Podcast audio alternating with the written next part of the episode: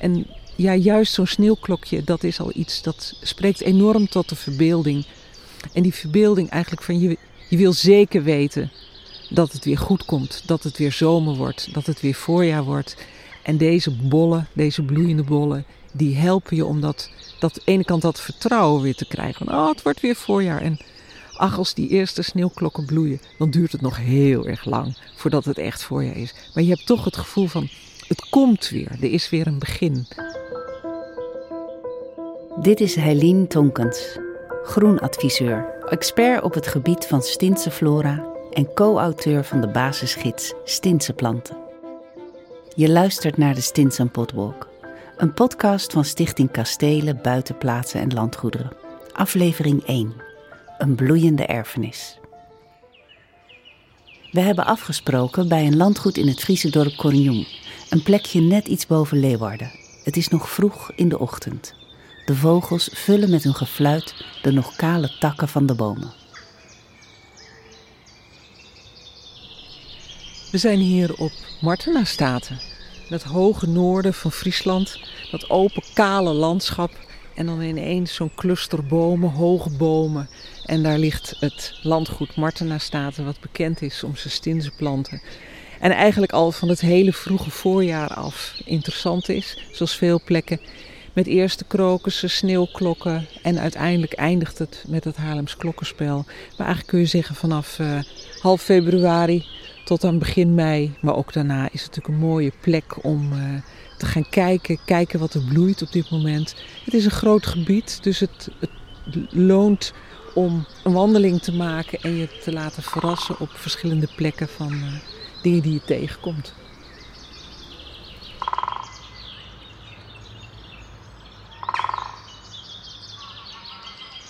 Ja, en Martena Staten is natuurlijk ook heel bekend om zijn Haarlems klokkenspel. En dat hele mooie laantje met water aan weerskanten. Lindes een beetje uit het lood staan, die een beetje scheef.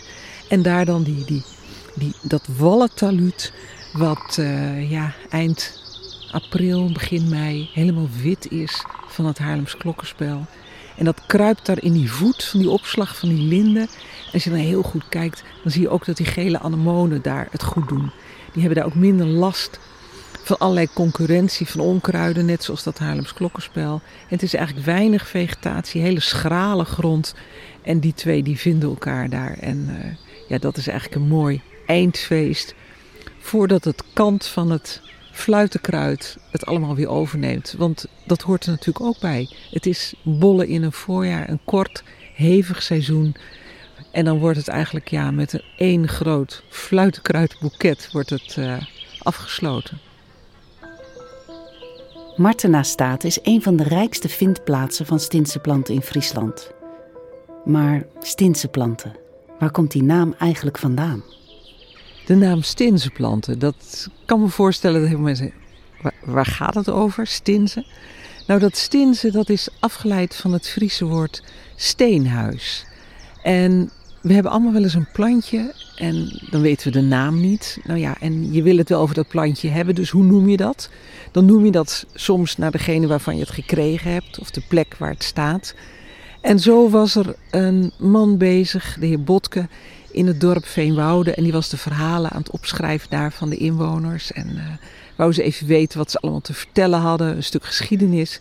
En hij vond daar rond de Schierstins, een hele oude woontoren, middeleeuwse woontoren, verdedigingstoren, bijzondere plantjes. En hij vroeg aan de mensen daar van, ja, wat, wat zijn dat voor plantjes? Weten jullie daar wat van? Nee, dat wisten ze niet, maar ja, mm, stinsenblomkes, want ze groeiden bij de stiers, schierstins. En ze hadden daar geen echte naam voor, geen wetenschappelijke naam, geen Nederlandse naam, maar het werd genoemd naar die schierstins. En al pratende en kijkende kwam hij meer plantjes daartegen die hij op andere plekken niet aantrof. J. Botke schrijft voor het eerst over Stinse planten in zijn boek De Grietenij Dantemadiel uit 1932. Een boek over het dagelijks leven in het Friese rechtsgebied Dantemadiel. Hierin beschrijft hij onder andere op welke plekken hij Stinse planten aantreft. En deze man schreef daarover en dat is opgepikt door anderen. En dat is altijd het mooie. Als je maar aan het lezen bent, dan lees je verhalen en kijk je weer rond in eigen omgeving. En zo zijn meer mensen zich hierin gaan verdiepen. En zeiden van, hé, hey, wat er eigenlijk daarbij Veenwouden staat, dat komen we ook op andere plekken tegen. Eigenlijk een bijzondere voorjaarsflora. Als er geen blad aan de bomen zit, als het licht op de grond komt, dan zie je daar uitbundige bloei in dat vroege voorjaar. En waar kwamen ze dat tegen?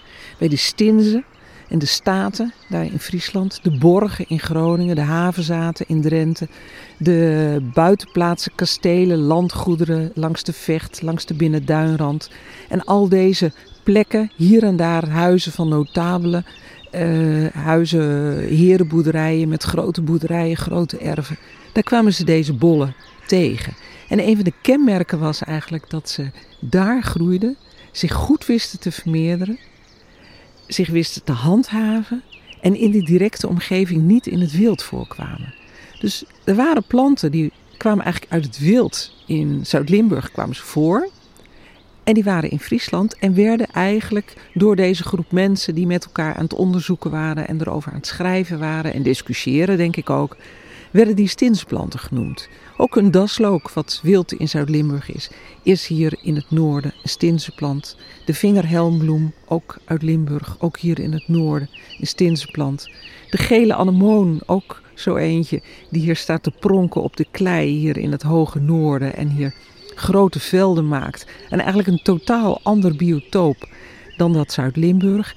En ze kwamen er ook achter in alle verhalen dat kosten nog moeite gespaard werden om dat biotoop geschikt te maken voor die bijzondere planten. Stinsenplanten is dus een verzamelnaam voor vroege voorjaarsbloeiers. Ze worden vooral aangetroffen bij staten, in tuinen en hoven. Maar waarom juist daar? Waar komen die stinsenplanten nou helemaal vandaan? Nou, sommige die komen gewoon uit Zuid-Nederland, uit Zuid-Limburg. En die zijn hier naar het noorden naartoe gehaald. Ja, onze voorouderen gingen misschien al wel op reis, een vakantiereisje, en zagen wat moois en kregen wat. Of ging dat via via, via tuinlieden die het doorgaven aan elkaar. Uh, wie zal het zeggen? Vanuit Nederland, vanuit Limburg, die gele anemoon, de daslook, de vingerhelmbloem, die naar boven kwamen in het land. En tussen die gewone bosanemonen vond men op een gegeven moment een bloem met gevulde uh, bloemetjes eigenlijk, zeg maar. Die helemaal geen stampers en meeldraden, maar echt helemaal dicht en gevuld. Net zoals met dat Haarlems klokkenspel, ook helemaal dicht en gevuld. Die werden ook in tuinen gezet en gekoesterd. Maar men ging ook verder op reis naar Duitsland. He, een van de bekende gebieden, Midden-Duitsland, Teutoburgerwoud, die hellingbossen. En daar kom je al bijvoorbeeld de holwortel tegen, maar ook de gele anemoon. Het lenteklokje kom je ook al in Duitsland tegen.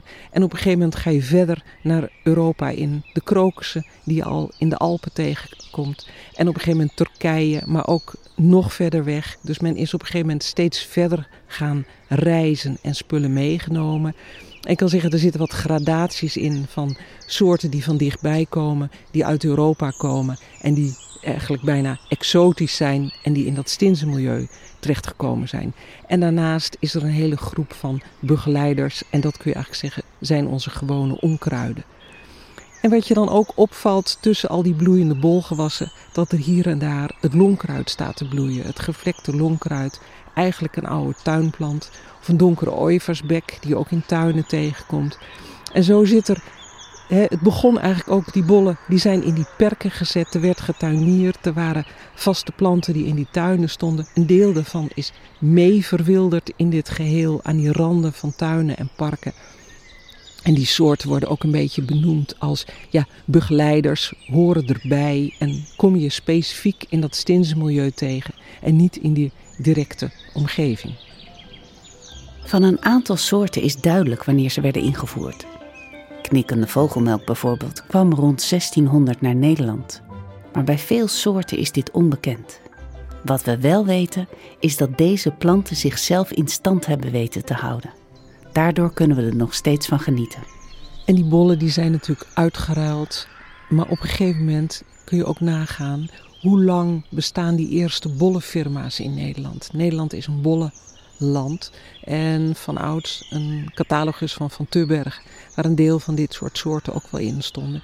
Dat is natuurlijk heel lang op de markt geweest. Dus het is ook altijd van, uh, als je bij een plek komt, is daar in de jaren 70 zijn er bollen neergezet. Dat kan best dat men daar toen wat geplant heeft en met goed beheer en vandaag de dag enorme velden heeft gemaakt. Het kan ook zijn dat plekken al meer dan 100 jaar, 150, 200 jaar uh, al zo aanwezig zijn met deze bollen. Dat kom je dan tegen in oude boeken. Uh, Flora Frisica worden plekken genoemd. Alleen je weet niet of het om twee planten, over tien, over honderd of over duizend gaat. En uh, vandaag de dag is het in ieder geval wel dat de plekken die we jullie noemen en waar we jullie op willen wijzen, dat het gaat op plekken die de moeite waard zijn. Waar het gaat om de kracht van de massa en waar je eigenlijk overdonderd kan worden of ontroerd kan raken door de schoonheid en de hoeveelheid van al deze bloeiende bollen in dat vroege voorjaar.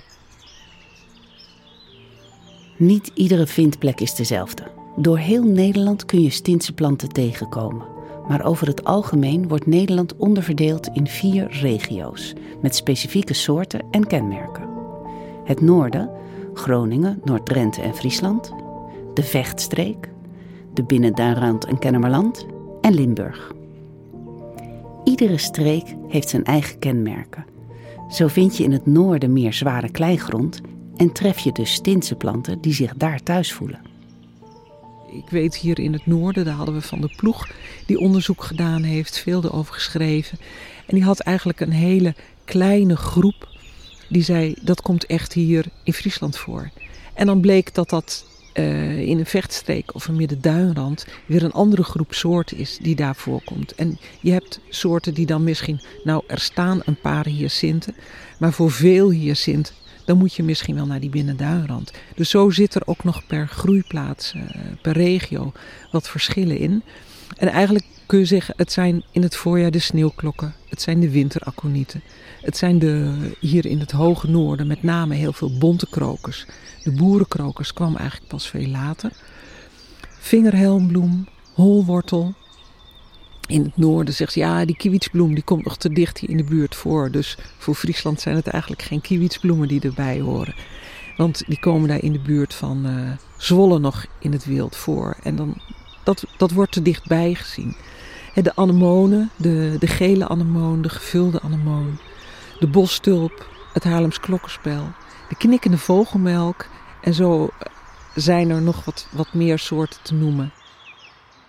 Heilien noemt hier al een aantal soorten waar je naar kunt zoeken als je in het voorjaar een oud landgoed gaat bezoeken. Andere soorten zijn bijvoorbeeld de bonte krokus, blauwe anemoon, Maartse violen en de holwortel. De holwortel is een knolgewas met rechtopstaande kale ronde stengels. De bloemen staan in trossen aan de top van de rechte bloeistengel en kunnen geuren bij mooi weer. Oorspronkelijk is deze holwortel afkomstig uit berggebieden van Midden-, Oost- en Zuid-Europa. De holwortel geeft de voorkeur aan vochtige voedselrijke grond in de halfschaduw onder de loofbomen. Het grootste veets, dat vind ik althans daarna, dat is de holwortel die hier massaal staat. Want op de mooie dagen, als het zo boven de 10 graden is, dan geurt hij. En die geur van die holwortel, als je één keer goed door je knieën gegaan bent en hem opgesnoven hebt, dan pik je hem altijd weer op en dan, dan loop je rond door zo'n gebied en dan ineens zo'n zo'n vleugje holwortel. Daar kan ik heel erg blij van worden. En ik niet alleen, allerlei insecten, bijen, hommels zie je. Je ziet achterin die sporen dat ze dan gaatjes maken omdat ze er niet goed bij kunnen. En denk je, oh ja, dit is weer een bezochte bloem. Het plantje dat als eerste een stinsenplant werd genoemd, is het Haarlems klokkenspel. In de winter en het vroege voorjaar verschijnen niervormige blaadjes laag aan de grond. Op een behaarde stengel verschijnen op vertakte wijze prachtige witte bloemen. De plant groeit op een schrale grasmat, houdt niet van concurrentie en verstopt zich graag tussen de wortels van bijvoorbeeld lindenbomen. Bij de schierstins hadden we het over de plantjes die daar stonden waar men de naam niet van wist. Dat was het Haarlems klokkenspel. En dat Haarlems klokkenspel uh, dat werd daar dus stinzenblomkes genoemd. En zo zijn we gekomen aan de naam stinzenplanten. Die is landelijk overgenomen. Haarlems klokkenspel in Veenwouden. Uh, de plant zou wel het eerst gevonden worden of geïntroduceerd zijn met zijn dubbele gevulde bloemetjes in de buurt van Haarlem en zo aan een naam gekomen. Maar je weet het nooit. Namen maken soms rare sprongen. Een duizendpoot heeft geen duizend pootjes. Over namen gesproken. Sommige Stintse planten hebben zoveel namen dat je bijna aan een nieuwe plantengroep denkt. Het sneeuwklokje bijvoorbeeld. Een van de leuke dingen is dat er bijvoorbeeld heel veel verschillende streeknamen zijn voor sneeuwklokjes. Dat betekent eigenlijk dat we hem allemaal omarmd hebben. Dat we alle dialecten daar eigen namen aan gegeven hebben. En dan kun je zeggen, zo belangrijk is dat toch geweest, die eerste voorjaarsbloeiers. En met andere stinsplanten is dat heel duidelijk minder. Maar dat sneeuwklokje is daarin wel heel bijzonder. Galantus nivalis, sneeuwklokje. Akeneerske, akenjuffekers, akkene meisjes, boutje, eerste februaribloemen, februarigekje, hanghoofdje, juftje in het hemd, klokskes, lelienarcis, liederke, nakende liedertjes, nakendeerskes, nakendeerstjes, nakende mannetjes en nakende vrouwtjes, naken eerzien, nakende eerskus, nakende eerstjes, nakende mannetjes, nakende klokje, sneeuwvlokje, snieklokje, tamme zeumerzotjes, vaste avondgastje, vaste avondgekjes, vaste avondklokje, vaste avondzotjes, vroegopjes, winterliedertjes, witte tijdloos, zeumerzotjes, zomerzotjes. Maar ook de bostulp heeft meerdere namen. Gele tulp, tuintulp, wilde tulp. De bostulp is een bolgewas met meestal drie lange brede bladen met een spitse top. De gele bloem is stervormig met meestal zes toegespitste bloembladen. In de zon openen ze zich als mooie gele sterren. De bostulp houdt van een zonnige, voedselrijke plek, vaak aan de waterkant. We komen ook bijvoorbeeld de bostulp tegen. Ja, en dan denk je, oh, die staat zeker in het bos. Nee, als je wil dat die bloeit, dan moet je toch echt gaan zoeken op plekken zon, vocht, voedselrijkdom. En dan zie je bloeien. En ga je kijken op plekken waar het heel beschaduwd is, dan vind je heel veel blad van een bostulp. En kun je eindeloos speuren naar die bloemen. Maar het is echt die zonplek die je moet tegenkomen. Hier en daar zelfs een keer in een slootwal waar je ze tegenkomt. Of de begraafplaats in Ternaert was ook bekend. Volle zon, dikke stenen, misschien de warmte van de stenen, wie zal het zeggen. Maar daar bloeien ze. Dus wat moeten we dan met een naam als bostulp? Als je de winterdip definitief ten graven wil dragen en wil genieten van de prachtige bloemtapijten in het vroege voorjaar, vraag je natuurlijk af waar je moet zijn. Helene noemde al een aantal plekken. Martena Staten, de begraafplaats in Ternaert, de Schierstins in Veenwouden. Maar er zijn natuurlijk veel meer plekken.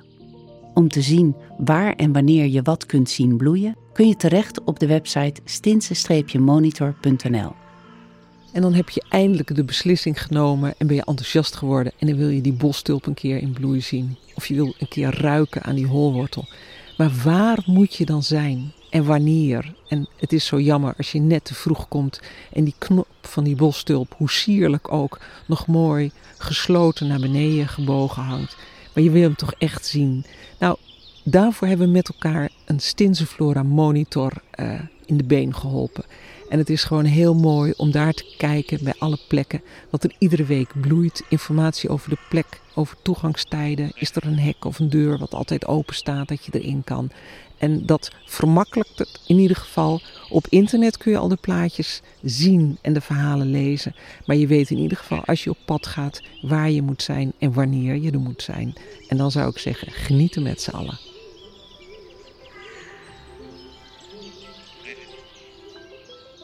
In de volgende aflevering gaan we naar de buitenplaats Vredehorst in de Vechtstreek. Erfgoedhovenier Kees Belaerts van Blokland leidt ons rond op de buitenplaats, waar hij zelf ook woont en vertelt daarbij over de do's en don'ts voor het beheer van stinsenplanten. Je luisterde naar de Stinsen Potwalk, een podcast van Stichting Kastelen, Buitenplaatsen en Landgoederen. Kijk voor meer informatie op skbl.nl. Deze podcast is gemaakt in opdracht van SKBL. Productie Twan de Veer. Redactie René de Landmeter. Projectleiding Vuur Rood En mijn naam is Rosetta Drent.